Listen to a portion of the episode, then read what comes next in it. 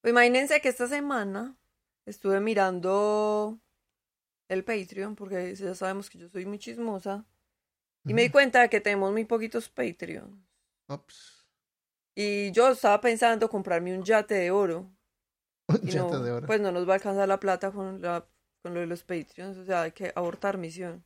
Oh, yo quería, yo quería que tuviéramos dinero para que viajáramos todos juntos a, no sé, pues, a, a Buenos Aires, a Ciudad de México.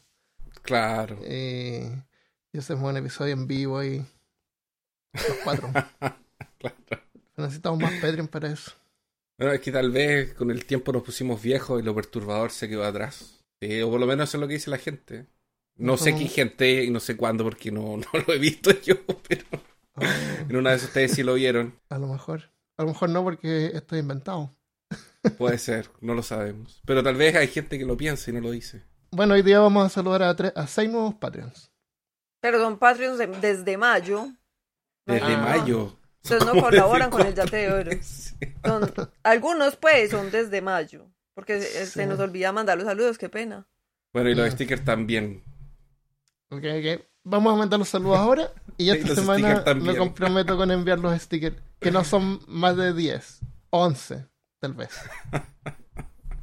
Ya, pero Ya, mandar los stickers atrasados no es perturbador lo suficiente. Ya, entonces creo que no nos queda otra opción. Podemos usar eh, una, alguna carta tenemos guardada por ahí, Christopher. Eh, claro, déjame revisar aquí la carpeta de cartas mágicas que tenemos con cosas que ya tenemos preparadas y conversadas hace mucho Ah, tiempo. claro, por años. Sí, a ver si encuentras. el gabinete. Oh, aquí hay una carta, mira, ¿qué te parece? Saltemos a Ed Gein. El artesano.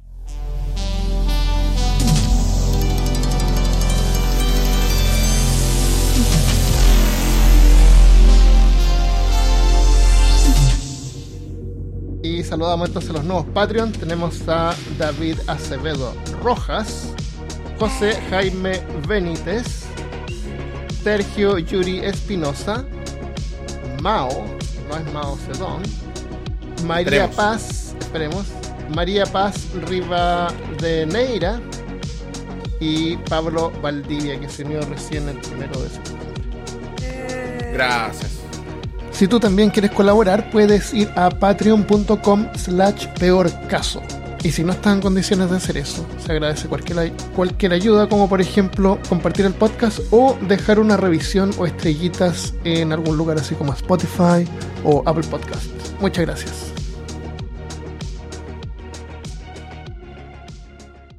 Bienvenido y bienvenida al episodio número 207 de Peor Caso. En este episodio, La Casa del Horror de Ed Gein.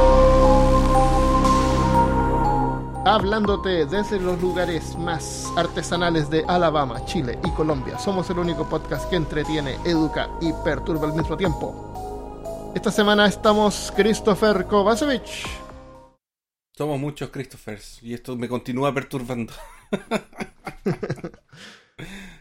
María C. Restrepo Estoy aquí haciendo unos collares. Mm. y yo, ¿Está listo mi Armando? Loyola.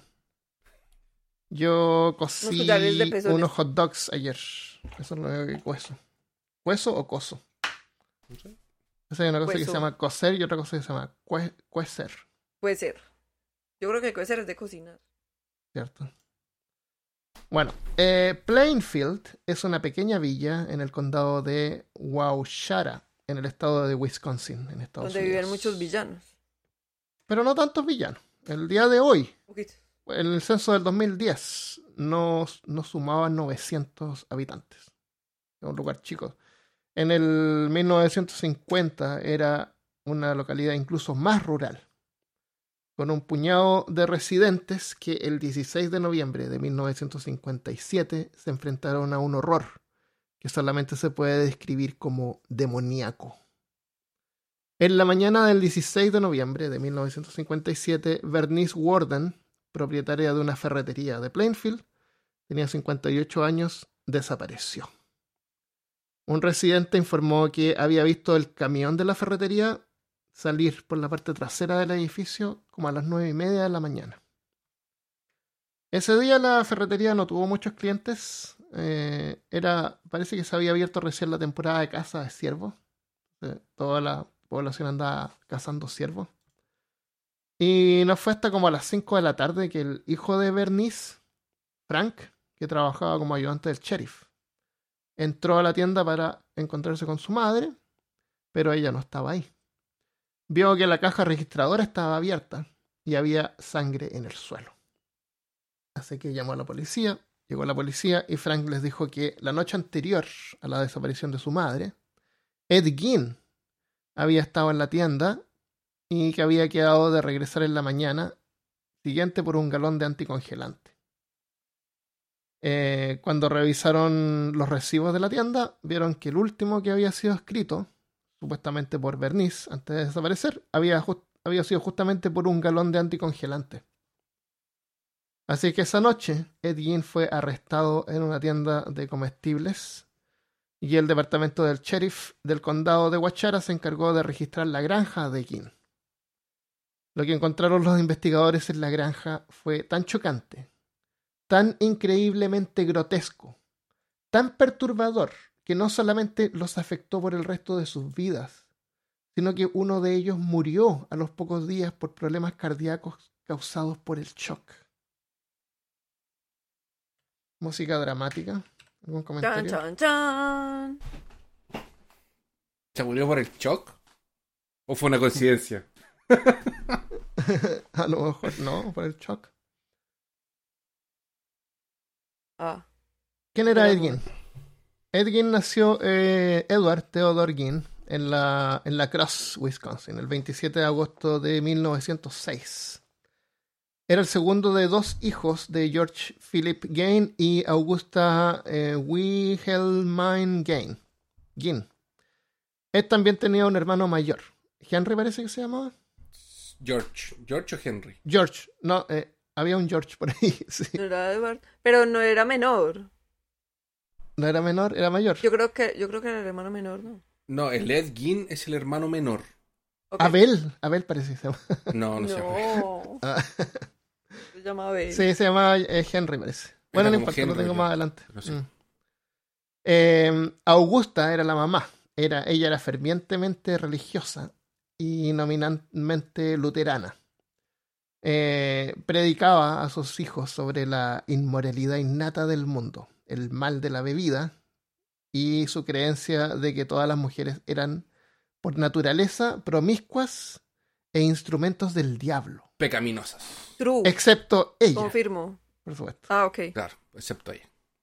excepto ella. Porque ella era muy religiosa, entonces por eso se salvaba. ¿Sí? ¿Se llamaba Henry? Sí, Henry. Henry.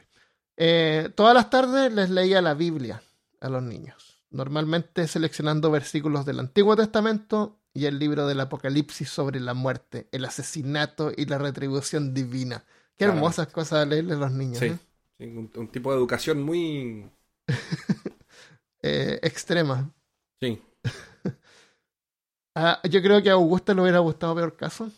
Por lo menos los primeros No, episodios. no le habría gustado No. peor caso. No, Ajá. Sea, por lo perturbador, digo yo. no. no. No, tiene a Malca y me tiene a mí. No. No solo por eso. Ah, ah, verdad. Sí. bueno, todas las tardes les leía la, la Ah, sí, lo dije.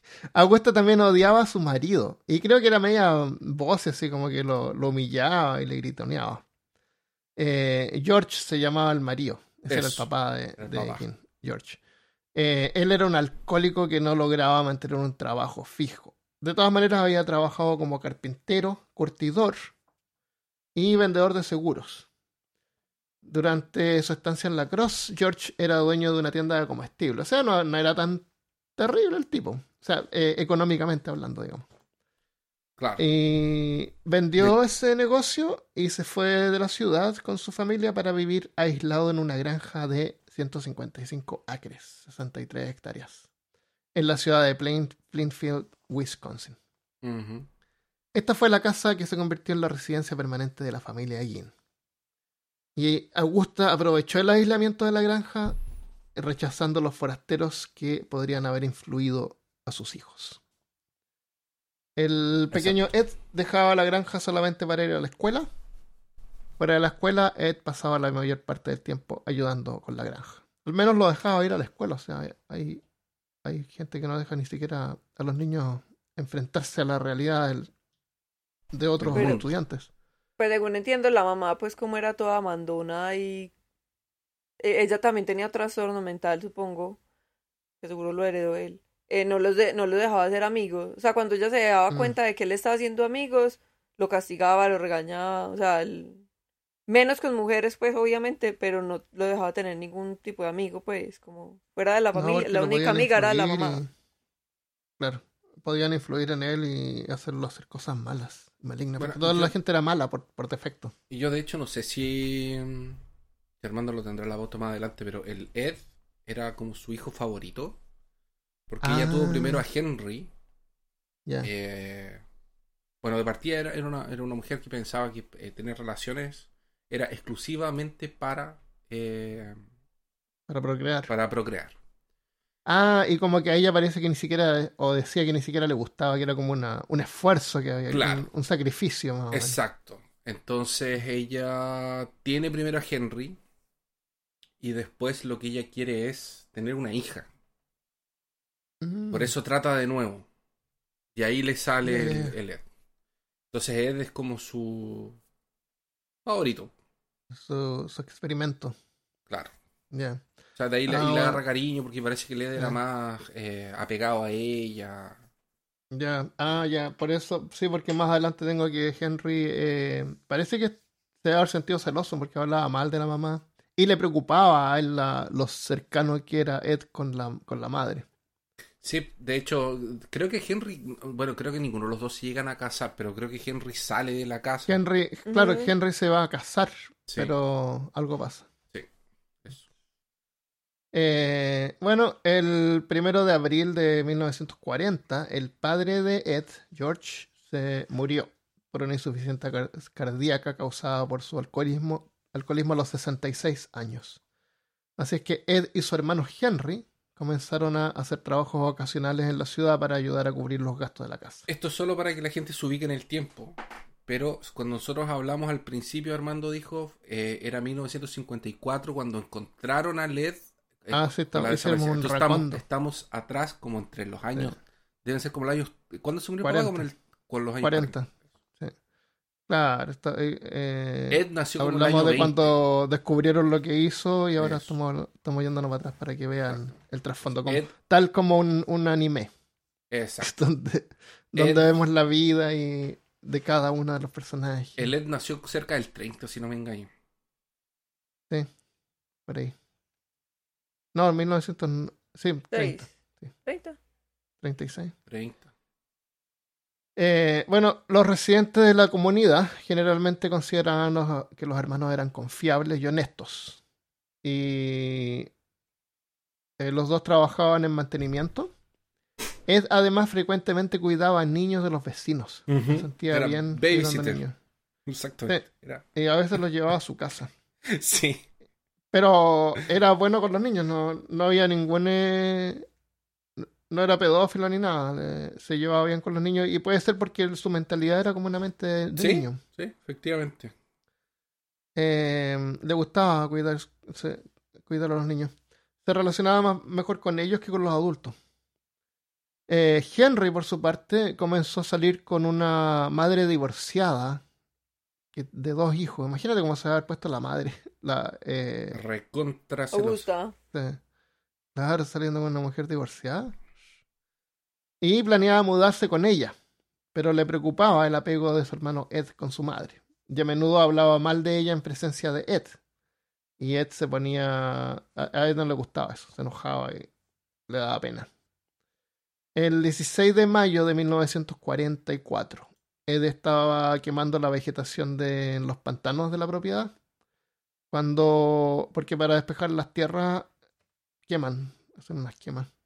Pero se les salió de control el incendio, así que tuvieron que venir los bomberos. Y, y al final del día, cuando el fuego se extinguió y los bomberos se fueron, Ed denunció que su hermano había desaparecido. Así es que con faroles y linternas, un grupo de búsqueda encontró a Henry, de 43 años, muerto boca abajo. en el suelo. Con una cuchilla en la Eh, espalda. No, no tenía cuchillo en la espalda. claro. Se, se acuchilló. el- Eh, aparentemente había estado muerto por algún tiempo. Y la causa. eh, No, no estaba quemado. Así que no fue el incendio. Eh, pensaron que pudo haber sido monóxido de carbono. Claro, Eso que sale con- se asfixió, claro. Pero un experto dijo que tenía hematomas en la cabeza. Como que le habían golpeado la cabeza. Pero la policía descartó la posibilidad de que se hubiera tratado de un crimen y el forense del condado luego mencionó oficialmente la asfixia como causa de la muerte.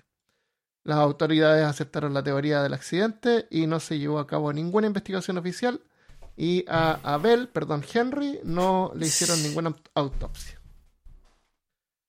Eh, después de la sospechosa muerte de Henry, Ed y su madre ahora estaban solos. Hasta, hasta que poco tiempo después, Augusta, la madre, sufrió un derrame cerebral paralizante. Así es que Ed se dedicó a cuidar de ella. Paréntesis. Hay un, hay un episodio sobre un chancho que tienen que matar. eh, ¿Sabes sobre eso tú, Christopher? Eh, Porque eso pasó antes de esto. Sí, sí. Pero no, lo, no, no encontré confirmación de eso, lo escuché por ahí nomás. Sí, yo también lo escuché. Pero pa- parece ser algo que él dijo. Ya, porque hay un montón de información que encontré que la encontré medio exagerada y francamente me sentí escéptico. eh, Lo, que- lo que, Tingling. lo que pasa es que lo que pasa es que si lo No colocamos tan- en el contexto, o sea, primero, el, el, el- nunca se confirmó, nunca, no- nunca se confirmó que la muerte del hermano fue culpa de Ed. O sea, claro, después sospe- después podemos sospechar nosotros de que tal vez fue. ah, claro Pero nunca se confirmó. O sea, él no tenía antecedentes y no. cierto. Después no encontraron más pruebas de que él efectivamente había matado al hermano. Sí, Yo estaba pensando más en la parte de que en algunas partes vi que la madre pudo haber controlado su sexualidad, incluso haberle enseñado sobre sexo, ¿me entiendes? Como haber tenido relaciones con Sí. él o algo. Pero ¿qué pasa? Ay. De eso no encontré ninguna ya, confirmación pero ¿qué ni razón para pensar que eso es verdad. Pero ¿Qué los pasa? papás era, en la granja era una granja de cerdos. Ah, ¿era una granja de Sí, cerdos? No estoy tenía. preguntando. Sí. No, no, no. Había un cerdo por ahí que una vez tuvieron que matar porque era gente que vivía en el campo y tenía que matar animales para comerlos. Y lo que escuché o leí era que la madre le sacó las entrañas al cerdo y Ed se excitó sexualmente. Ah, entonces sí fue Es como, sí, yo vi eso. es como una que- cosa exagerada que la gente dice, ¿no? ¿me entienden? Pero, pero esas Pero- son. Sí. Dale, Mari. No, pues que yo también había escuchado eso, no me acordaba que había sido él, porque ya sabemos que me gustan mucho los asesinos en serie, entonces escucho muchos podcasts. Em, Se te mezclan. sí, pero la cuestión es como que hay una relación entre como tu primera excitación sexual y cómo ocurre con cómo se desarrolla el resto de tu vida sexual y cómo las cosas que te excitan, ¿cierto? Entonces, como que en su mente enferma, más porque él tenía un trastorno, cuando vio un cerdo destripado y se excitó, entonces se quedó como imprimada esa Ah, relación con la excitación en su mente, entonces como lo que le excitaba era la sangre. Ah, ya, ya, Pues como el- la- el destripamiento, sí, el Ajá. gore. Ya, tiene sentido eso más, más que, que alguien que exagera, sí. Como tipo Lovecraft cuando dicen, no, su madre estaba loca y su padre también, y, y no es tan así. Yo, yo creo que hay, hay, hay dos cosas a- a- aquí. La primera es que el, el Ed, no, a pesar de lo que la gente cree, y no quiero destruir el, el podcast ahora, entonces si quieres después me, me vipeas o me pones en otro lado, no es un tipo que se transformó en un asesino serial. No era lo que él hacía. Él no, No. asesinó a un montón de gente.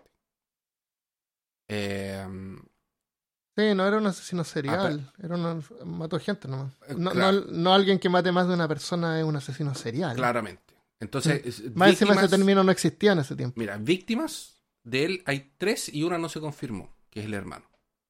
O sea, hay dos Claro. víctimas que sí se confirmaron. Y lo otro es que estamos hablando de una región aislada en un momento en el que se aislaba la gente, en el que Ah, sí, sí. Estamos hablando de que mm, estamos hablando de los años 50 est- y estamos hablando de una región que hoy en día ya es aislada, los años 50 era mucho más aislada. Entonces, Yo estaba habla- hablando ayer con un compañero del, trabajo y me dijo que él vivió en Wisconsin y en los inviernos eh, sienten esto que se llama cabin fever. Y como que la gente se siente encerrada y un montón de gente pierde la, cordura y se suicidan y hay un montón de suicidios. Es terrible. Entonces, el- el- tenemos que entender que, claro, que las versiones de las cosas que nosotros escuchamos es, es un pueblo pequeño, todo el mundo quiere participar y todo el mundo tiene una historia distinta para contar. Ah, yo lo vi la Claro, otra vez, sí, ser. no, la otra vez yo lo vi haciendo no sé qué con una Sí, vaca. Ah, eso. sí, no, ese tipo siempre fue raro. Eh, entonces, esas construcciones no necesariamente son cosas que, por ejemplo, que él dijo. Ahora, puede ser que él sí, que él haya dicho, sí, esto me pasó, y- pero son eventos que se registraron en algún momento, pero que no, Claro. se- no hay una veracidad, no hay una ¿Cierto? confirmación. Exactamente. De Eso hechos. es lo que sentí yo. Oye, pero nos estamos adelantando un poco. Hablemos de eso más después. ¿ya? ¿De qué? De, del, del resultado del legado de, la, de lo que la gente dijo y Ah, ya, ya, ya. No, no, es para que, es para que se entendiera el contexto. Cla- sí, no tienes razón tú. Y también de por qué hay cosas que no estamos diciendo. Porque si no tenemos como confirmación, Claro, es como, oye, más- no sé. no vamos a inventar cosas. Exacto. Eh, no estaba poseído, aparentemente. No, no estaba poseído. Eh, Poseído, Cristo. poseído. Esa es tu frase, ¿qué pasó? Que no- Estaba sin contexto. Bueno, en algún momento en 1945, Ed contó, esto hay un registro eh, de la policía, que él y su madre visitaron a un hombre llamado Smith, que vivía cerca, para comprar paja. Según Ed, Augusta fue testigo de cómo Smith golpeaba a un perro. Una mujer dentro de la casa salió y empezó a gritarle a Smith que se detuviera, pero Smith mató al perro a golpes. Augusta quedó sumamente perturbada por esa escena. Pero no le molestó la brutalidad contra el perro, sino la presencia de la mujer. Augusta le dijo a Ed que la mujer no estaba casada con Smith y que por lo tanto no tenía por qué estar ahí. Y enojada le llamó la ramera de Smith. O sea, eso le molestó que hubiera una mujer ahí, no que hubiera brutalizado a un perro, imagínate. Eh, poco después sufrió un segundo derrame cerebral y su salud se deterioró rápidamente hasta que el 26, 29 de diciembre de 1945 murió a la edad de 67 años. Parece que a los 70, 70 años ya era alguien muy, Era muy viejo. Ed quedó devastado por su muerte, en palabras del autor Harold eh, Che- que escribe, tiene un montón de libros sobre crimen y asesinos seriales. A Mari le, le gustaría. Dijo que Ed había perdido a su única amiga y a su verdadero amor y estaba absolutamente, absolutamente solo en el mundo. Eh, trabajo. Gaines se aferró a la granja y ganaba dinero con trabajos ocasionales selló las habitaciones que había usado su madre. Las cerró, las selló y las dejó intactas, incluyendo un salón arriba de la casa en el segundo piso, salón abajo y la sala de estar, o sea, el living, dejándolas intactas. Eh, el resto de la casa se volvió cada vez más sórdida, pero esas habitaciones donde había estado su madre se mantenían impecables. A partir de ese entonces, Ed vivía eh, su casa no era tan pequeña aparentemente, pero él vivía en una pequeña habitación junto a la cocina. Y eso era todo. Por esta época se interesó en leer revistas pulp de, de historias de aventuras, como algunas que incluían, incluían caníbales o atrocidades nazis. Le llamaba la atención las historias de Ilse Koch, que parece que hablamos en algún momento. Era una nazi que seleccionaba prisioneros que tenían tatuajes para que los mataran y, le, y les recolectaba la, la, piel La piel. para hacer eh, artículos y lámparas, ¿te acuerdan? Sí. Eso le, eso le llamaba la atención a él. Eh, Ed era, trabajaba como hombre de mantenimiento y recibía un subsidio agrícola a partir de 1951. Eh, a veces trabajaba para el equipo de carreteras municipal y los equipos de trilla de cultivos de la zona. Y en algún momento entre 1946 y 1956 también vendía, vendió una, una parcela de tierra de 80 acres, de 32 hectáreas, que había sido propiedad de su hermano Henry. La tierra debe haber sido súper súper barata en ese tiempo porque, por lo que vemos, Ed no era, era como una persona pobre. Una persona pobre que vivía en una casa de dos pisos con ¿cuántas hectáreas? Era como 40 hectáreas. Y Pero- su hermano había comprado una, una 32 hectáreas más. O sea, la- las tierras deben haber sido baratas. Fácil de conseguir. Pero Tal vez eso y que no gastaba plata en otras cosas. Puede ser, porque lo que él necesitaba lo encontraba gratis. Estaba ahí en el suelo, La comida, sí, claro. Claro. debajo del suelo. Claro. Papas, ¿no? Ah, claro, zanahorias. estamos hablando, claro, cebolla. y otras cosas, ¿eh? Porque gastaba plata en cómics, Es, y en revistas pulp que costaban centavos. claro. Pero mm, la percepción de los villanos que, que tenían con él cambiaría drásticamente luego del 16 de noviembre de 1957, cuando fue arrestado por la desaparición de Bernice Warden. Y agentes de la policía visitaron su granja para investigar, que es donde estamos ahora.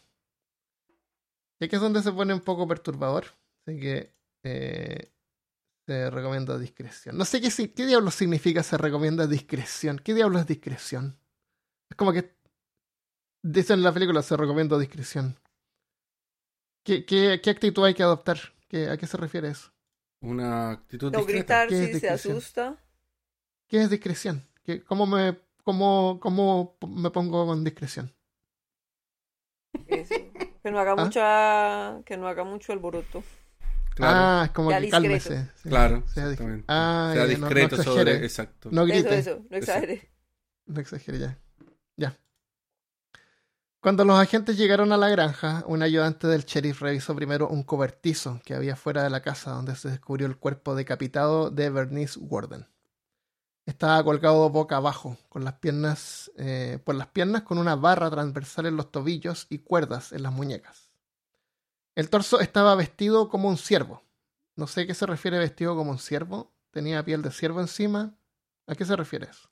Yo entendí, lo que tengo entendido es que eh, pues hay una forma en la que disponen del cadáver de los ciervos pues para prepararlo para comérselo. Ah. Entonces lo tenía como colgado de esa manera. Claro. Ah, vestido se refiere a como preparado de esa forma. Sí, sí, pues como, Como- dispuesto, es que no sé cómo como al- Sí, Claro, como dispuesto, ya, pues de esa ya. forma. Ya, fue un problema de la persona que tradujo esto, parece. Usó vestido. Eh, le habían disparado con un rifle calibre 22. Ahí para los que dicen que el calibre 22 es, inútil. y las porque es un calibre chiquitito. Las mutilaciones se habían realizado después de su muerte. Pero sí yo entiendo que el calibre 22 es más letal. No, bueno, ¿Que es, por qué es es? una bala chiquitita, es la más chiquitita que hay.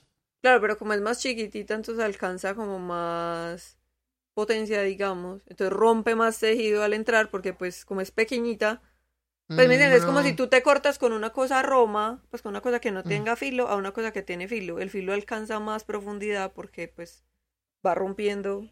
No, cambio, la no, cosa- porque no porque es tan chica que no rompe mucho adentro. Y, y el poder que tiene es igual, es, es- es equivalente a su tamaño porque tiene, como es chica tiene menos pólvora también. Se usa para matar eh, conejos, culebras. Si tú andas paseando por el campo y hay una culebra, la, la puedes matar con una calibre 22, pero para matar gente vas a necesitar más de una. Ok. Claro que depende de dónde la pones y cómo tienes a la persona puesta. Si la tienes ya amarrada, es fácil dispararle en la cabeza y la vas a matar, pero.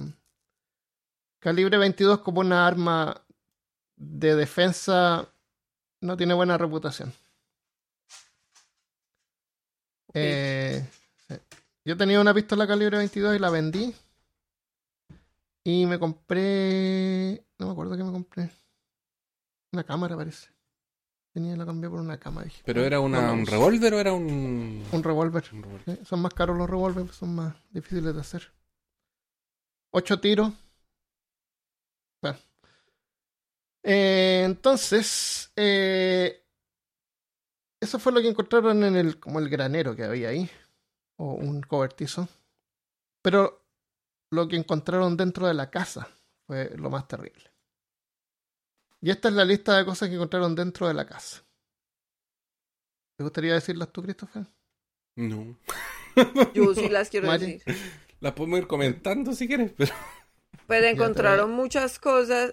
Él era un artesano, listo. Tengan en cuenta que le gustaban las manualidades. Te voy a mandar Encontré- al. ¿Dónde te lo mando acá o al WhatsApp? No, yo tengo aquí la lista. Ah, ¿tienes la lista? Sí. Ya, dale. Eh, bueno, eh, huesos enteros y fragmentos de humano. Obviamente todo esto era de humano. Porque él, a pesar de que mató solamente una persona, eh, dos. A Dos. dos personas, él había adquirido, mejor dicho, la razón por la que él mató a estas personas es porque a él le gustaba buscar como mujeres parecidas a su mamá y estaba tratando de hacer un traje de su mamá para revivirla de alguna forma, un poco como al estilo de ¿cómo es que se llama? El de el que mataba el mono ese que le hicieron una película último.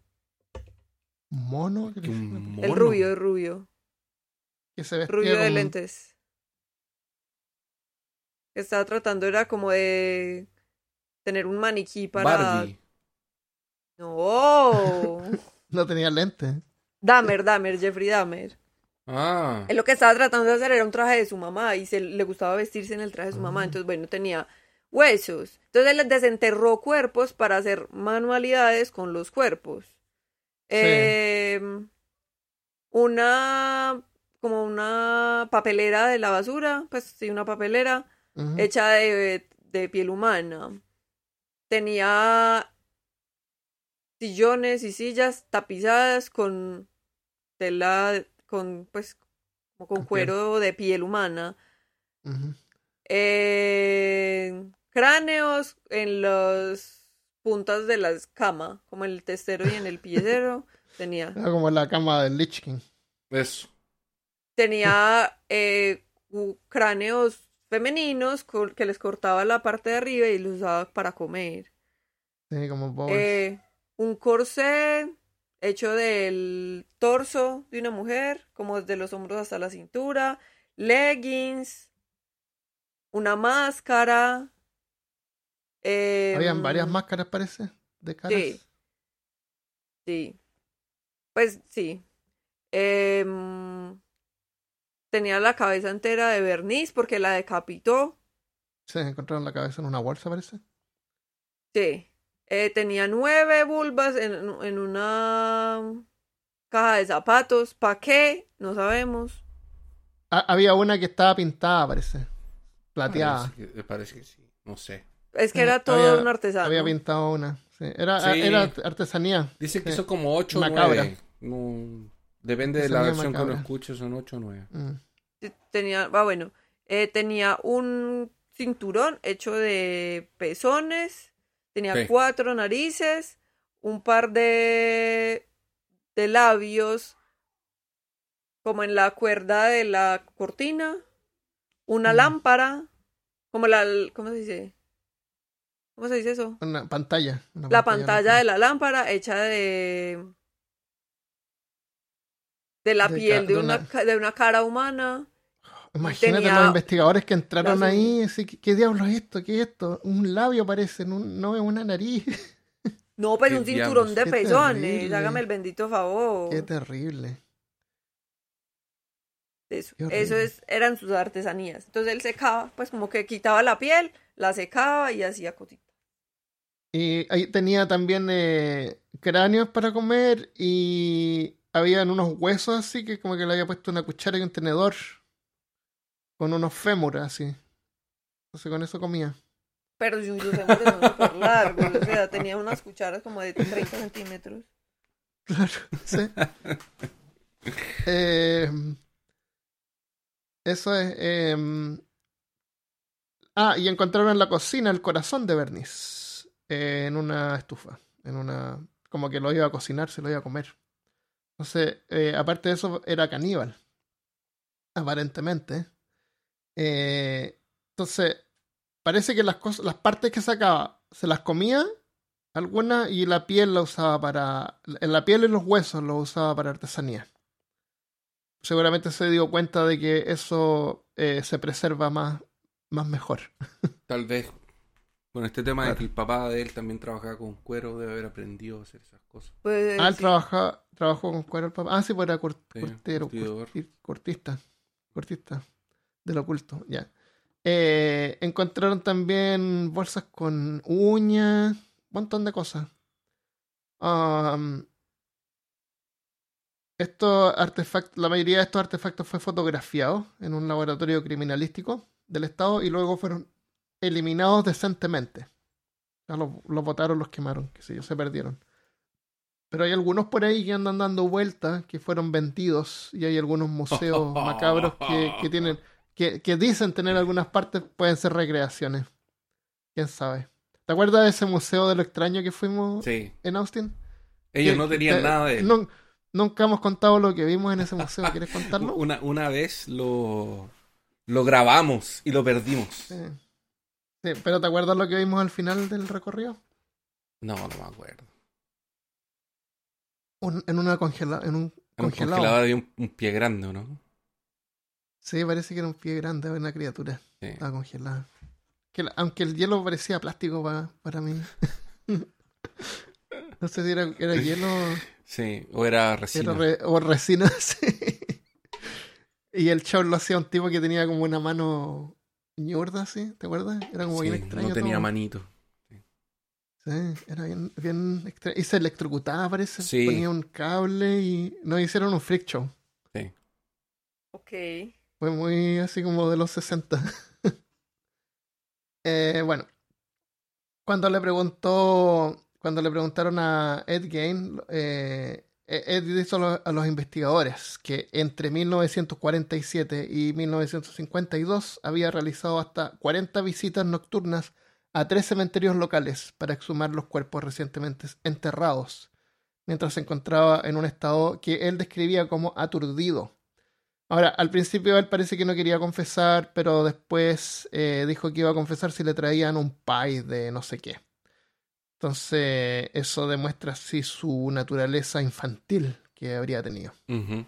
Y después de eso, eh, no tuvo problemas en, en decir todo lo que él realmente recordaba que había hecho. Pero él describía esto como que lo hacía en un estado que estaba aturdido, como que no era él. Como que él sabía que no estaba actuando bien. Eh, en, en aproximadamente 30 de esas visitas, él dice que él salió del aturdimiento mientras estaba en el cementerio y dejó la tumba en buen estado y regresó a casa con las manos vacías. O sea, como que varias veces como que iba así, como que, ¿qué diablo estoy haciendo? Esto no, no es normal y se iba de vuelta a su casa. Pero en otras ocasiones no. En varias, varias veces como que abría las tumbas, sacaba algunas partes que quería y dejaba el resto del cuerpo ahí. O sea, ni siquiera se robaba el El cuerpo, cuerpo entero. entero. Y tampoco se robaba eh, piezas de joyería. Eh, las dejaba de vuelta en la tumba. Incluso encontraron tumbas que estaban así, anillos y, y cosas de oro estaban ahí en la, en la tumba. ¿no? Eso no se lo llevaba. Eh, o sea, hasta para él había como un límite de lo que era correcto. No era de su colección. En alguna parte, de nuevo, no sé si es verdad o no, trató de exhumar a su madre. Pero parece que el terreno era muy arenoso y no logró excavar. No sé si es verdad o no. Eh, eh, eh, le- eh, creo que miraba, leía el periódico y veía los... eh, ¿Cómo se llama cuando...? eh, ¿Cómo? Obituarios. Obituarios, claro. Y veía cuando alguien se había muerto recientemente, eh, como siendo pueblo pequeño, seguramente cuando leía el nombre sabía de quién estaban hablando, tal vez, o tal vez no, no sé. Pero eh, con eso él se informaba dónde iba a haber un cuerpo fresco. Y como dijo Mari, aparentemente prefería mujeres que se hubieran parecido un poco a su madre. Sí, como mayores, siempre señoras Ah, mayores. Ya. Em, claro, se llevaba los cuerpos a casa donde curtía sus pieles para hacer su parafernalia. Eh, Ginn admitió haber robado en nueve tumbas de cementerios locales y llevó a los investigadores a sus ubicaciones. Eh, los del laboratorio criminalístico estatal participaron en la apertura de tres fosas identificadas por Ginn y descubrieron que efectivamente los ataúdes estaban vacíos. Em, Eh, Pues dicen que él es un asesino serial, pero pues en realidad mató dos o tres personas. En la época, o sea, en mis eh, investigaciones para este episodio, yo vi, no lo escuché en ningún otro podcast de los que escuché anteriormente. exclusivo. Pero no, pero ellos dicen que, pues, no, que no escuché.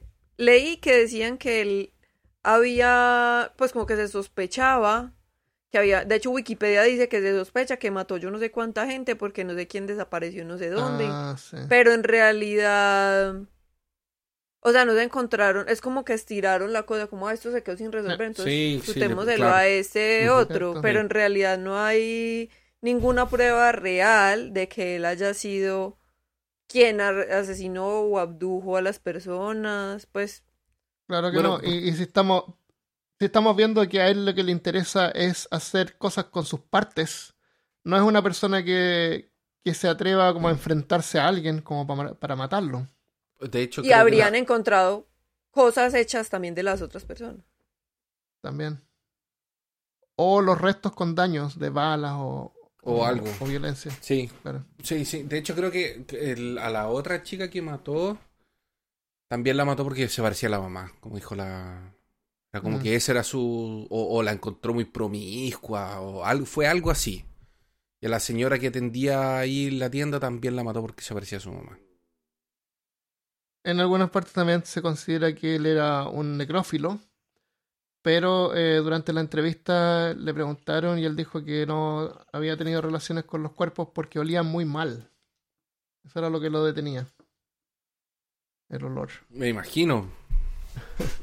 Igual él era un señor muy trastornadito, pues, o sea, es como, o sea, él ni siquiera era capaz de relacionarse con las personas, como para Claro, por eso te digo que- que es difícil que él ande como buscando a alguien para matarlo. Y Como que no- no, es, enfrentarse a no es eso lo que él hace. Mm. Eh, sobre la otra víctima que confirmada, él admitió haberle disparado también a Mary Hogan, de 51 años. Como tú dices, de nuevo, una persona más de edad avanzada. Ay, no tan avanzada. Voy a cumplir 50 yo. Que en ese Eh, tiempo la gente estaba más demacrada. Sí, cierto, eso es. Dueña de una taberna que había desaparecido el 8 de diciembre de 1954, cuya cabeza fue encontrada en su casa. O sea, eso confirmó que él la había matado porque estaba su cabeza ahí. Eh, pero él negó haber recordado detalles de su muerte. Puede ser como Mary dice, estaba perturbado, no, no sabía. Pues es que dice también que la otra señora Ber- Berta, Be- Bertrud- Bernice. Bernice, Bernice. gracias. Vernacular. Eh, Barniz. eh, que él- Señora Barniz. claro, porque trabajaba en una ferretería, obvio. Era Claro. Barniz. Ella, él dice también como que él no sabe si fue un accidente, o sea, Ah, ya, ya. Eh, eh, por ahí en una parte vi que como que él tenía atracción, como que quería hacerla su pareja o algo así. Ajá. Puede ser. Pero puede ser porque se parecían a su madre, quién sabe. Perturbador. Eh, Y, y se haber enojado cuando le lo rechazaron. Es como una cosa así. Ah, sí, seguro. Eh, ¿Se un joven, puede ser, un joven de 16 años que sus padres eran amigos de Ed Gein, que asistían a juegos de pelota y al cine con él, informó que Ed Gein guardaba en su casa cabezas reducidas. O sea, esos niños que él cuidaba de repente los llevaba a su casa y, y, su- y esos niños veían estas cosas que habían ahí, pero como eran niños no sabían. y él decía que eran reliquias traídas de Filipinas que eran enviadas por un primo que él tenía que había servido en la isla durante la Segunda Guerra Mundial. Eso eran estas, estas caritas y cositas. Tras la investigación de la policía se determinó que se trataba de pieles faciales humanas cuidadosamente retiradas de los cadáveres y utilizadas por Gin como máscaras. Durante la interrogación... Ah, y también es, dicen por ahí de que él se vestía con este traje que había hecho Ya. completo, Sí. con leggings, un top, de todo, y El salía sí. a pasearse por afuera de su granja hoy. Haciéndose pasar por su madre, parece. Oh. Como resultado, la confesión inicial de Ginn fue declarada inadmisible. Eh, el Schley, que era el, el agente este que yo te digo, que, que es como los primeros que entraron a su casa. eh, ah, espérate. Bueno, fue, fue declarada inadmisible porque Schley, que fue uno de estos policías que entró a la casa por de la primera vez, habría agarrado a Eds y le golpeó la cabeza contra la pared. Porque debe haber estado bien molesto con él. Estaba como enojado. Y, y tiempo después, eh, así días después, se murió. Se murió por una insuficiencia cardíaca.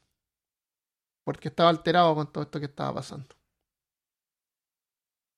Eh, eso es sobre el arresto. Bueno, después lo revisaron y vieron que él era incapaz de...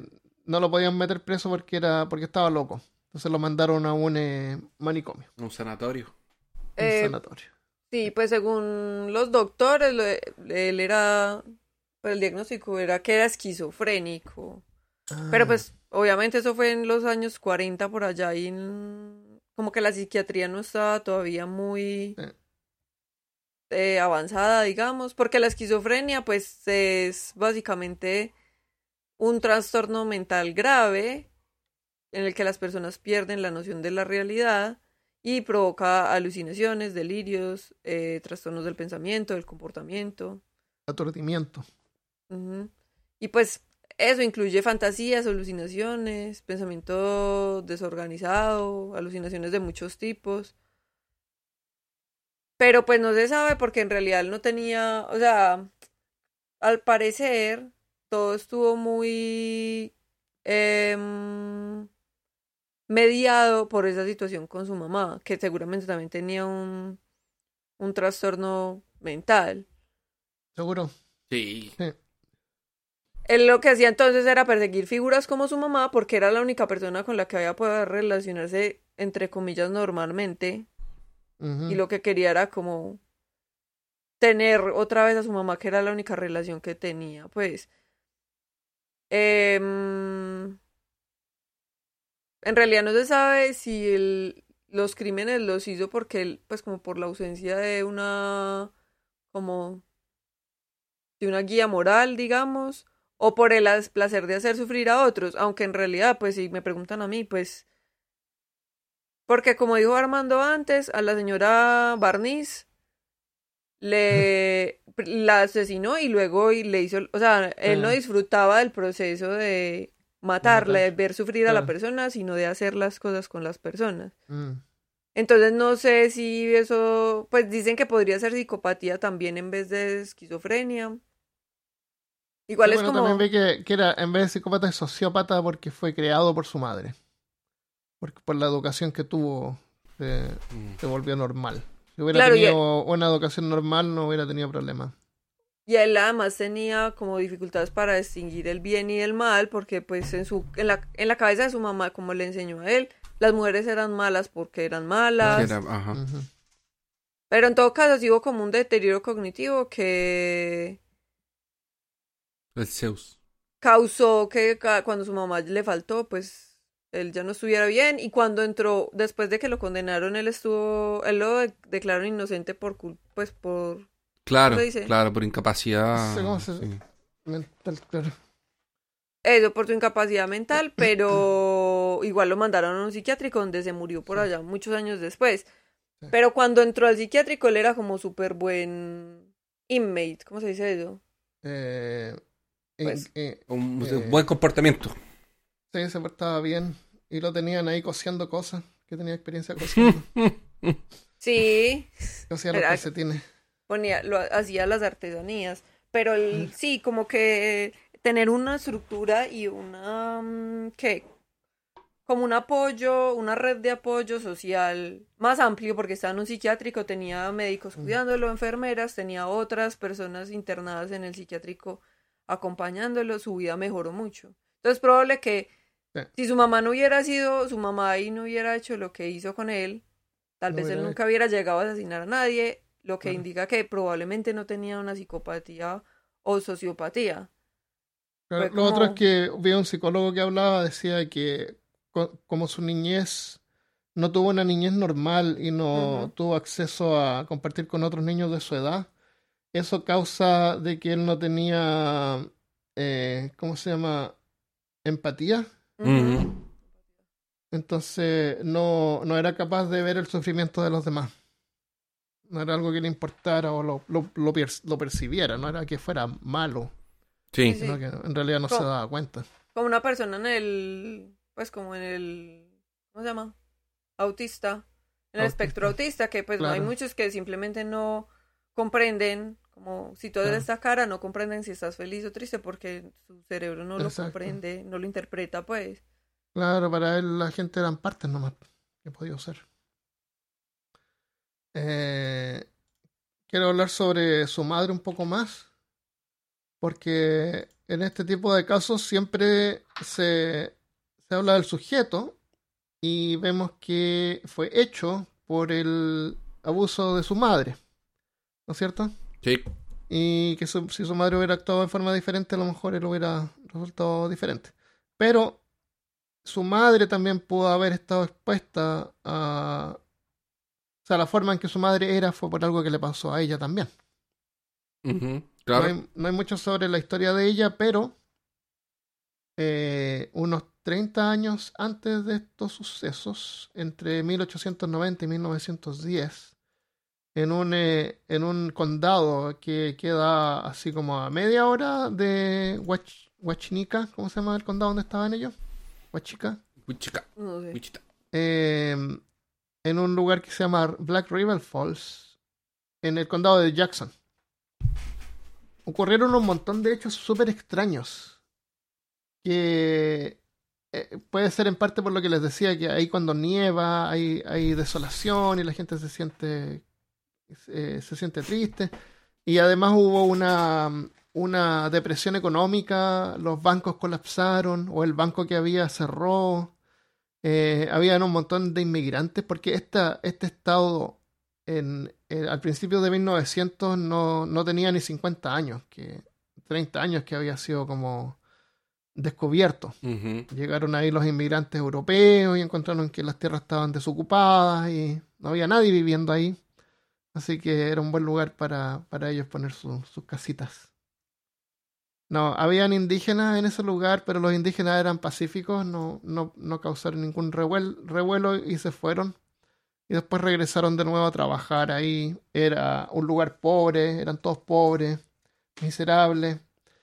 Eh, y pasaron un montón de cosas. Entonces, a lo que voy es que la madre de Edgin en el periódico pudo haber visto noticias como una mujer es enterrada viva, se arrancó los dedos de un mordisco. Dos hermanos jóvenes dispararon a un granjero y luego reclamaron su propiedad. Una mujer se prendió fuego para curar una llaga en la espalda. Una mujer de 60 años encontró una pequeña llaga en la espalda creyendo que la masa desconocida era cáncer y le quitaría la vida, intentó extirparla ella misma Mm. Para curar la supuesta enfermedad maligna. La mujer se roció con queroseno, luego Ah, salió al patio Dios. trasero y se prendió fuego. Una madre ahogó a sus tres hijos pequeños. La señora John Larson, esposa de un granjero, parecía una enfermedad mental y creía que los diablos la perseguían. Llevó a sus tres hijos a la playa y luego los ahogó, uno por uno, en el lago de, de Saint Cross. Eh, John Larson buscó a su familia, pero solo recuperó los cuerpos de sus dos hijos. Un granjero usó dinamita para volarse la cabeza. Después que los bancos colapsaron, un granjero angustiado decidió quitarse la vida. Chris Walt no utilizó métodos comunes de la época como ahorcarse o utilizar una pistola. En cambio, Walt cavó un hoyo en el suelo y colocó dinamita en el hueco. Entonces el granjero metió la cabeza por la abertura y encendió la mecha. Eh, una epidemia de difteria acabó con muchos niños. Un vagabundo mató a personas que le mostraron bondad y luego se quitó la vida. Un hombre pirómano destruyó varias casas y graneros. Un granjero se convirtió convencido de que Satanás se había apoderado de su granja. Un niño se quedó misteriosamente mudo. Un joven, este detalle, un joven llamado Néstor Prova- Provancher visitó a un hipnotizador. Después no pudo hablar más que un susurro durante cuatro meses. Los médicos forenses creyeron que el niño todavía se encontraba bajo algún tipo de hipnótico. de trance hipnótico, lo que no le permitía hablar. Néstor permaneció esencialmente mudo hasta que el trance de repente se rompió meses después. Eh, matrimonios que terminaban en violencia. Una mujer delirante quedó congelada en el costado de la carretera. Un tipo se trató de suicidar tendiéndose en las líneas del tren. Y cuatro hombres tuvieron que trabajar ahí para sacarlo para que no se suicidara y se fue corriendo. Una mujer abandonó un niño en la estación de tren con un letrero que tenía el nombre del niño y nada más. Oh, pobrecito. Eh, la destructora de ventanas de Wisconsin dejó un camino de destrucción sobre el estado. Había una mujer que se llama Mary Sweeney que afirmó haber destruido más de 50 mil dólares en vidrio y era conocida en todo el estado de Wisconsin como la rompedora de vidrios. Era una ex maestra de escuela que se escapó de su marido y consumía cocaína en cantidades. Y le gustaba romper vidrio, así que andaba por todas partes y rompía vidrio. La habían encarcelado más de 100 veces, pero cuando salía seguía rompiendo vidrio. Oh, pero eso, eso, eso yo creo que muchos profesores tienen ganas de hacer. Romper en los vidrios las casas de los alumnos. ¿O no, Mari? Sí, y al, y al colegio también. No. Entonces, eh, noticias así bizarras eh, están documentadas en un libro que se llama Wisconsin Death Trip, que fue publicado en 1970. Incluye, había un fotógrafo en esta época que se dedicó a fotografiar la miseria que había en este pueblo, junto con recortes de periódicos con noticias de este tipo. Entonces, en ese tiempo, la gente pensaba que realmente el diablo estaba en Wisconsin. Había un mal ahí.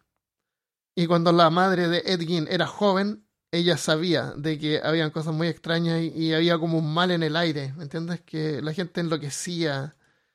Era, era así eh, para ella, no era algo que ella había inventado. Realmente veía que eh, había algo extraño pasando y la única salvación era eh, seguir el camino de, de la Biblia, de Dios. Ahora, Claro, es- y ahora ellos tienen que hablar de esa forma para vender también, pues no es como que. Ah, o sea, hay un Ah, poco. para vender el- los Claro, hay un poco de. Debe haber Exageración. y. Sensacionalismo. Es claro, o sea.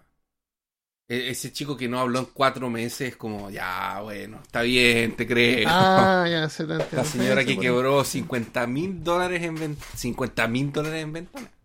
de haber sido cara las ventanas. El cuerpo desnudo de una ama de casa fue encontrado en el costado de la carretera aproximadamente a 6 millas de la ciudad. Después de haber perdido recientemente a su hijo, se creía que la señora Ira Ames se alejó de su casa en un ataque de delirio y murió congelada. Como Las autoridades perrito. creyeron que pudo haber muerto de hambre antes de, de sucumbir a los elementos. Cuando sabemos que cuando la gente sufre congelamiento les da calor, pues se sacan la ropa. Sí. Qué raro eso.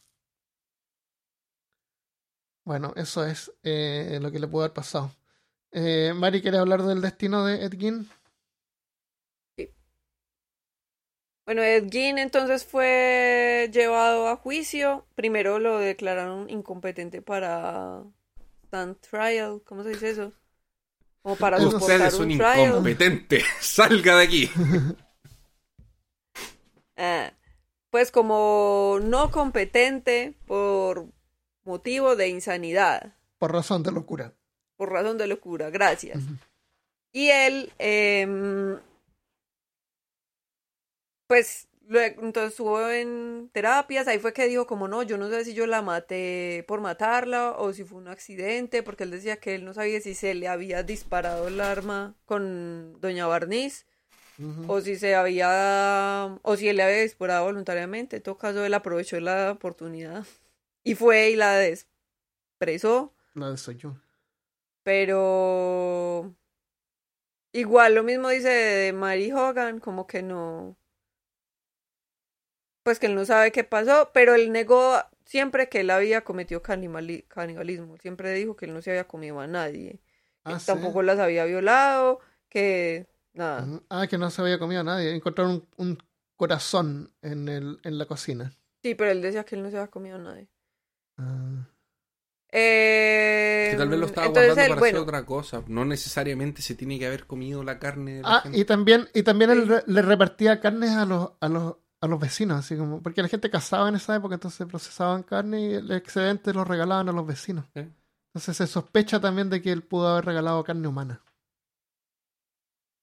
Sí, pues no sabemos. Igual él no le negó todo y pues la verdad era una Pero de persona a muy dónde, Pues trastornada. ese es el tema. Si a él le molestaba el, el- Imagínate que él dice que a él le molesta el, el, el- el olor. El olor. Eh, no necesariamente. Si se comió a alguien, se tiene que haber comido a, la- a las víctimas más frescas, pero no creo que las del cementerio. Ah, tiene razón, claro. Claro, no. Sí, Sí, bueno. asqueroso. Comer carne humana podría. Sí, po, por eso te digo. O sea, yo creo, claro, hizo todos los Claro. utensilios, sacó, pero lo otro lo tiene que haber Sí. descartado. Capaz que, lo capaz que se los hubiese. ¿Fue este el que le dio la, la. que tenía los cerdos, como decía la. la Mari? Que, Pero iban a tener una granja otro? enorme, así que Porque de hecho, no sé. de hecho, una de las sospechas que tenían, me parece que fue con, con Ed Gein o fue otro. Hay, parece que hay otro par de hermanos que tienen.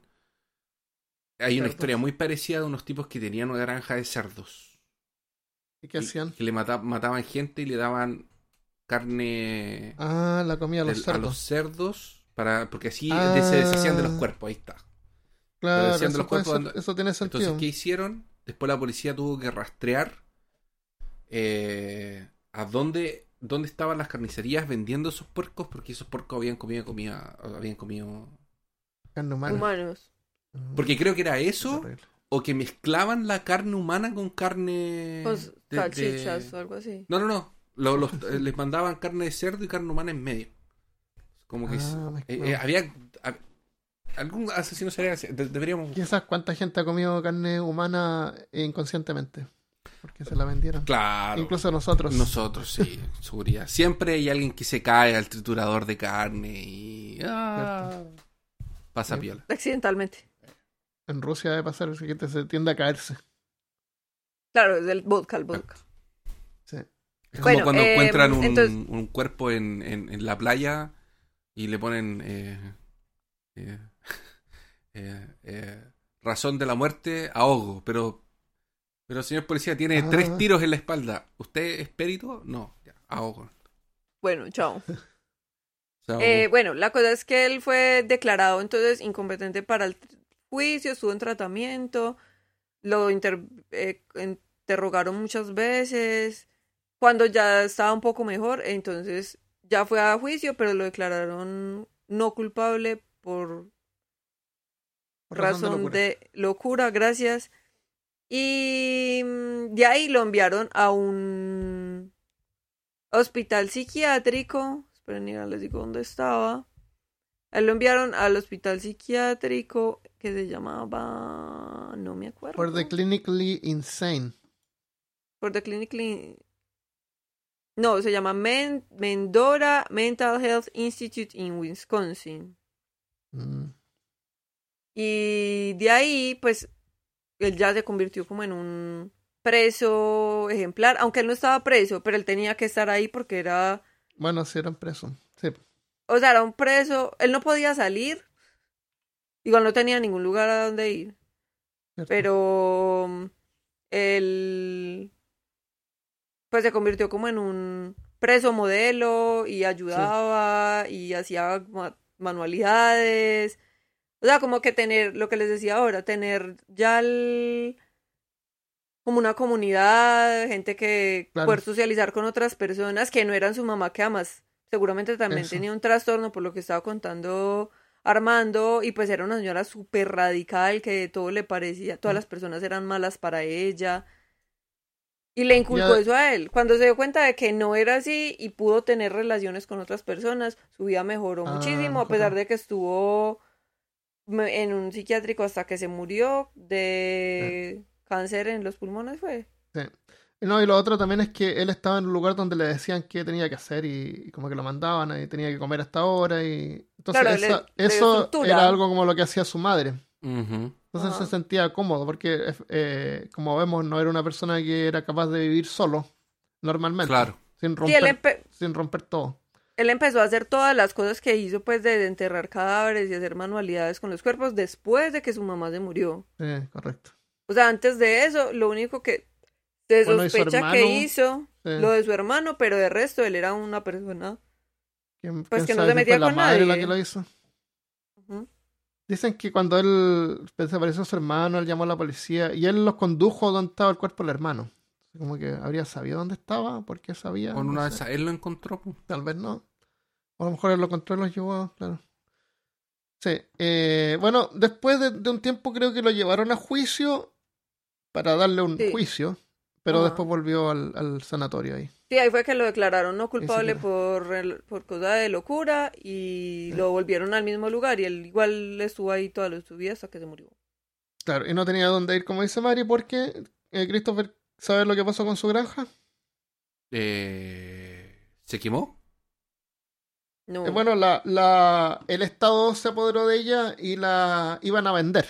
Se la pusieron a la venta. Y, la, y los pobladores, los villanos ahí, pensaron de que si alguien compraba esa casa, la iba a convertir en un museo. Ah, claro. En un museo así como macabro y a la gente no le gustara. Entonces, misteriosamente se quemó la casa. Eh, así que el terreno creo que quedó vacío. Se quemó. Así que se quemó. Pero antes, como digo, hay algunos artefactos de Ed Gein que andan por ahí en algunos museos macabros en el mundo. Pero quién sabe si son reales o no. Pero el lugar donde él eh, vivió ya no existe. De todas maneras, hay gente que cuando viaja a Wisconsin en esa área van y visitan ese lugar. El, eh, turistas de ese tipo. Yo si fuera a Wisconsin y viviera cerca pasaría, aunque sea para ver un, un lugar baldío ahí. Eh, eso es. Eh, hablemos un poquito sobre las películas y cosas que inspiró. Bueno, ¿Quieres hablar tú, Christopher? ya. Tenemos, eh, claro, dos, dos grandes películas que se inspiraron en la historia de Led Game. Las dos tomaron una parte y la sobreexageraron. Sí, claro. Una de esas es el clásico de Hitchcock, eh, Psicosis. Sí, pero ese es el libro de Robert Bloch. Eso. Se llama Ah, tienes razón. El libro. El libro. Y el ¿Verdad? libro no, no fue eh, Hitchcock el que lo dirigió, ¿o sí? sí, sí. Hitchcock hizo la película. Eso.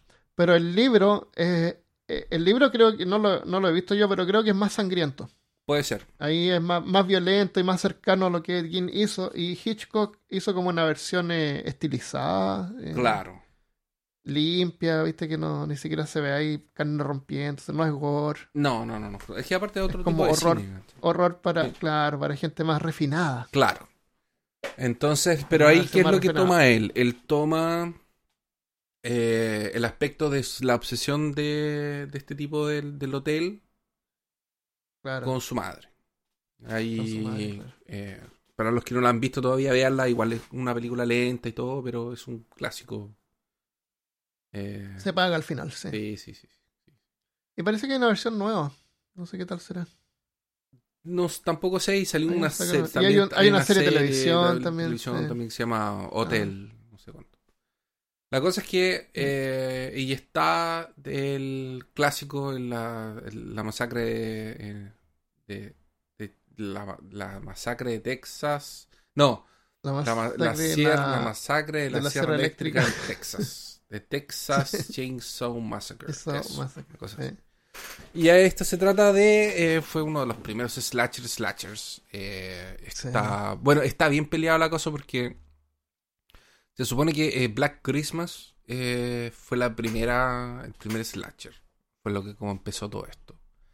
Pero. um, una de las que. Una de las. Una de las cosas que. que, que destaca del, de, de esto es. Mm. Bueno, es una familia aislada. Entonces juega mucho con el terror de este miedo de la gente aislada que, que hace cosas. Entonces, como que Claro. si te pierdes en medio de la nada, te van a agarrar unos caníbales y te van a comer. Ah, es una cosa muy del tiempo de los 70, del miedo de la gente que era, eh, que era diferente, que no era moderna, entre comillas. Entonces lo que hacen es eso, es que a través de un, un- de- del- del miedo como de, de estos prejuicios que se tienen con, con la gente que, que vive eh, en situaciones más precarias, Mm. eh, con los jóvenes que se pierden en medio de la nada y, y- y- y eso. Jóvenes que viven de la ciudad, Claro. de donde vivimos nosotros. Entonces, am, en, en la película hay hartos detalles, por ejemplo, al principio tú no te das cuenta, pero el, el chico que le, le dan el aventón eh, tiene una... Se supone que tiene como una cartera que es hecho de, de- de piel, de cuero. Y Ah. después cuando tú la ves de nuevo te das cuenta que es de piel humana. ¿no? Pero aquí está el Sí, tema de la máscara, de, de, esto, de este azogue, de estos azogueros que matan personas y, y hacen cosas Eh, con el- la... Ahí muestran la casa adentro con un montón de artefactos, pero más que nada hecho con huesos, Ajá. más que piel. No, no es muy gore la película. De hecho, si tú te fijas, no hay mucho gore. No hay mucha sangre, ni dolor, ni llagas abiertas. Eh, hay una escena donde agarra a la, a la chica y la cuelga en un gancho, pero no, no se ve mucho detalle sobre eso. Sí, sí. Eh, son cosas secas las que, las que se ven en la casa y los huesos colgando, todo seco, no, no hay nada sangriento, no. No es- como te, te dije al principio, no, yo creo que debe haber sido chocante para gente de esa época, pero a lo mejor no es, no, no, no lo encontré tan terrible. Después, como después para- salió un remake en los dicen. años, final de los años 90, principio de los años 2000, Eso no lo he visto. que él es un, que hizo un poco más gore. eh. Que de hecho se, no, se, ve, se ve cuando eh, en el tráiler, de hecho hay una hay un tipo que está tratando de evitar que se lo lleven porque lo están arrastrando y se le salen las Ajá. uñas la fuerza que está haciendo. Ah, ya, eso, eso es más gore. Claro. Eh, Ese tipo pero es de un cosas remake. no salen en la primera. No, no, la primera los 70. El... Otra cosa que me di cuenta después de que estaba inspirada en Ed Gein era en la risita, que también sale eh, más en, el, en la segunda película, que el, el tipo como que habla así, y está como todo el rato así, Ujú. Con esa risita, porque dicen que Ed Gein cuando era chico tenía esa risita, como que decía algo y se, se Se reía. reía. Ahora, eh, otra cosa del, del Texas Chainsaw Massacre que no tiene nada que ver con el Ed Gein, pero es interesante, es que empieza a colocar a la, a la protagonista mujer que sobrevive al final. Porque Ah, una sí, cosa sí. de los slasher que van a que van a pasar es que la chica que y esto se va a transformar como en, un- en un- en el trope de la final girl, de la chica final, es que el- quien sobrevive al final es la pura. Es la que no Ah. estaba haciendo cosas, es la inocente. Que Claro. es la chica buena que eh, se sobrepone al, al- porque la este- esto es una es- esto es una proto es, es una proto final girl porque eh, se salva como de suerte primero y segundo es porque es una víctima que siempre está corriendo. Después esto se por eso es la proto porque fue como la primera y en ella se inspiró por ejemplo la, la Laurie Strode eh, de eh, Halloween que ella ya se va a poner una actitud más de eh, como de defenderse eh, de hacerle Ah, ya, cosas sí, al- ella no se defiende. el- ella no se defiende. Y de hecho se salva de suerte y la otra se salva como por sus méritos. Sí. Entonces algo que Y se tira por un- se tira por ventanas dos veces. Claro. Se saca la cresta. y, ¿cachai? y después cuando sale corriendo por la se salva porque para el, el- el- la- pasa la camioneta El camión.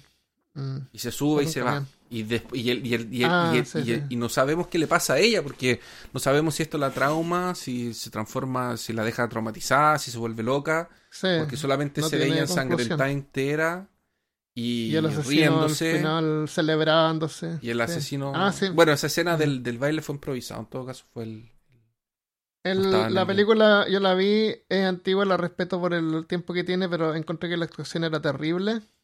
Eh, la premisa era buena, no era tan gore o tan terrible como lo esperaba, comparándola con películas exploit, exploitive, Ujú. ex- de cine de explotación de esa época, como Las caras de la muerte o, o el Holocausto ¿cómo se llama Caníbal. otra? El holocausto caníbal, claro. Esperaba yo una cosa como más, más cercana a eso. Eh, No, para días nada. antes hab- había visto La última casa a la izquierda, que también esperaba que fuera algo así, y la encontré súper sanitada, sani, sanitas, sanitada. Sí, como que no, Sí. no pasaba mucho. Eh, pero la premisa es, sí, pues, es nove- era, es definitivamente novedosa. Pero da miedo que la igual. segunda o sea, a no uno te se gustó. asusta igual la. O sea, yo lo que sé es que la primera es miedo buena, la segunda y a, y a partir de la segunda ya se empiezan a echar a perder. Creo a, que a la... mí me gustó más la actuación en la segunda y la, los, los actores. Me, me encantó ese tipo como... No sé si te acuerdas que tiene un gancho de ropa y lo quema con un encendedor en la punta y se rasca la cabeza. Sí, Como que está todo el rato haciendo eso. Y después muestran por qué, porque tenía una placa en la cabeza y la piel alrededor estaba así como media mal y se la rasqué de picar. Qué asqueroso. Sí. Sí, qué asco. Y, ah, y lo otro que tiene esa película, la, la original y la segunda y todas, en general con el eh, Leatherface, que se llama el, Sí. el, el malo de la película, así como el Freddy Krueger es Leatherface. Él es un niño.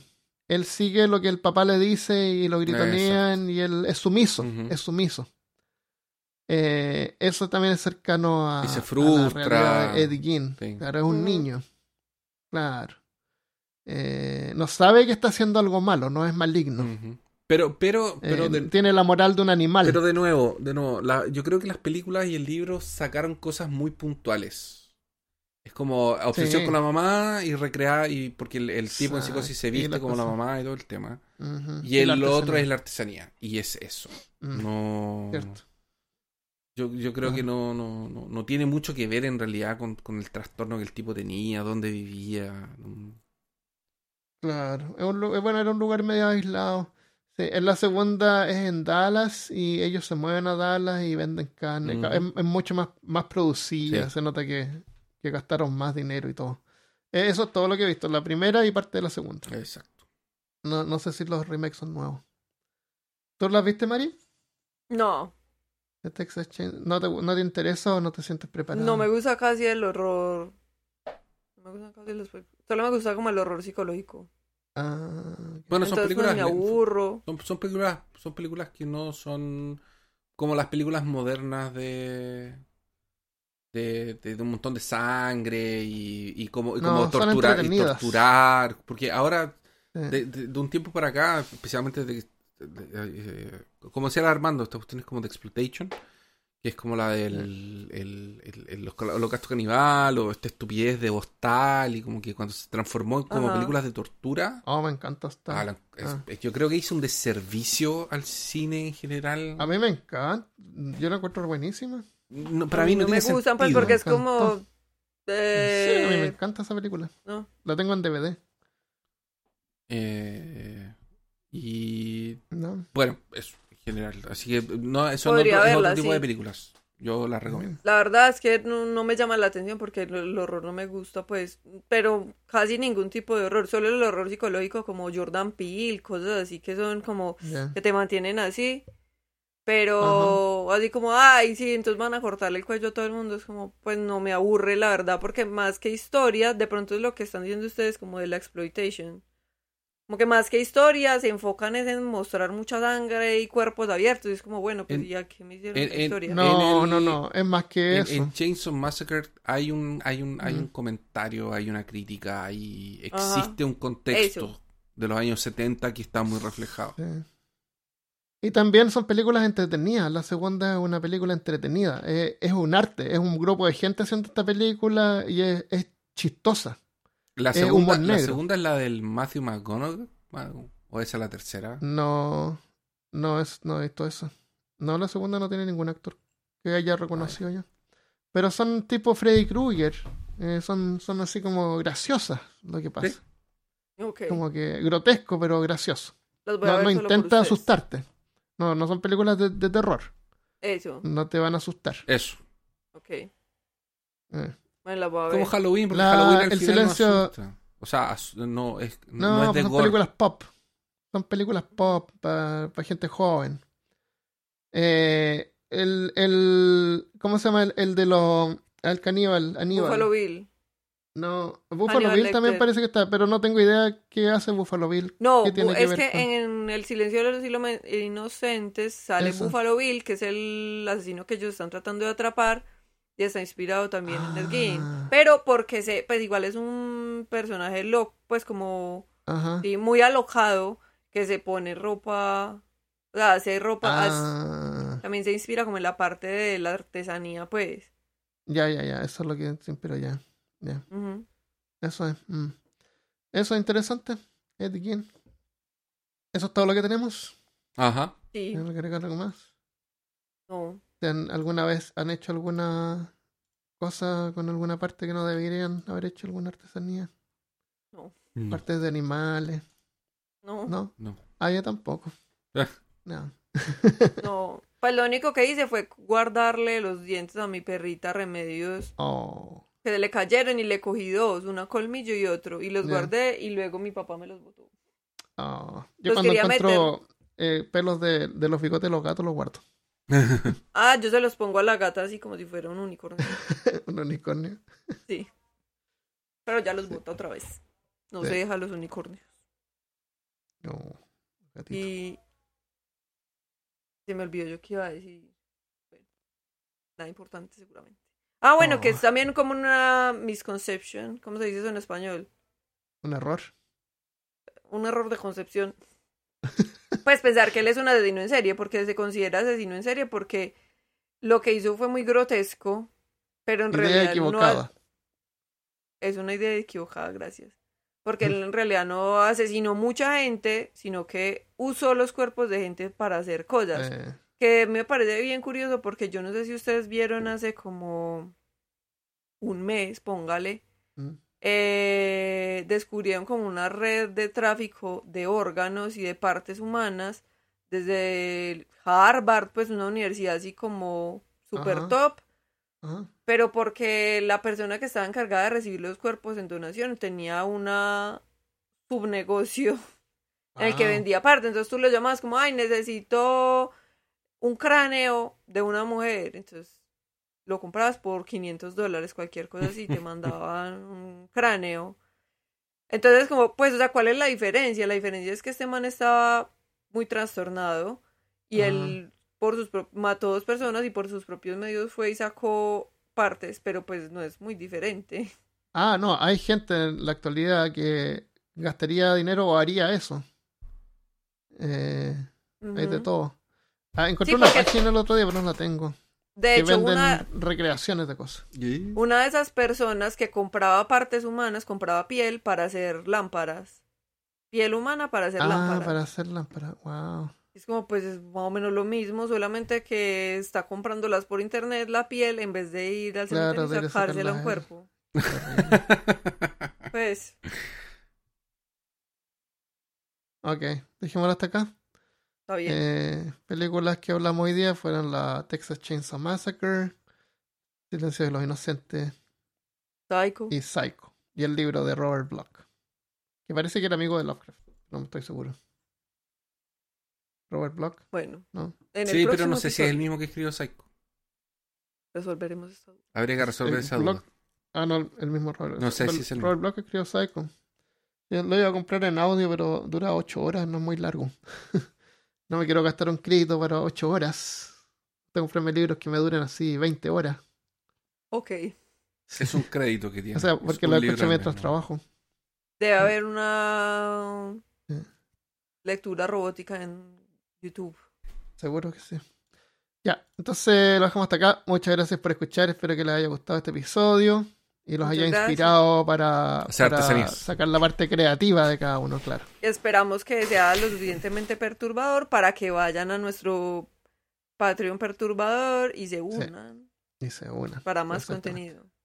Claro, hablamos de cosas perturbadoras, pero también aprendemos. de- Claramente. cosas. En contexto. Siempre. Eh, el próximo episodio, Las caras de la muerte.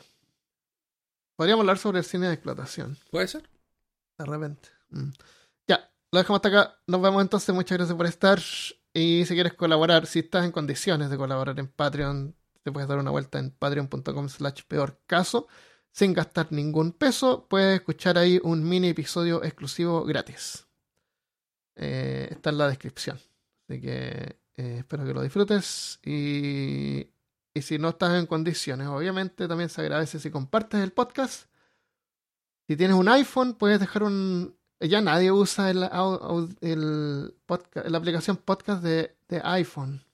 No sé qué tan importante es, pero si puedes dejar en una revisión en alguna parte, como por ejemplo Spotify, creo que puedes dejar Puedes una dejar un estrellitas. Puedes ponerle estrellitas. Estrellita, eso, eso, en Spotify. Ahí, eso se lo agradecemos un montón. Eso es súper importante Sí. porque eso ayuda a que sea descubierto por, Por otras más personas y presentado a otras personas. Sí. Sí. Claro, En. YouTube también, si le ponen like, seguir. También. Suscribirse. Últimamente no hemos subido los episodios. No, YouTube. perdón, disculpen entonces. Olvídense de YouTube. Sí. Alguien tiene que encargarse de hacer eso. eventualmente. Ya, lo dejamos hasta acá entonces. Nos vamos, que tengan una excelente semana y nos vemos la próxima vez. Adiós. Adiós. Adiós.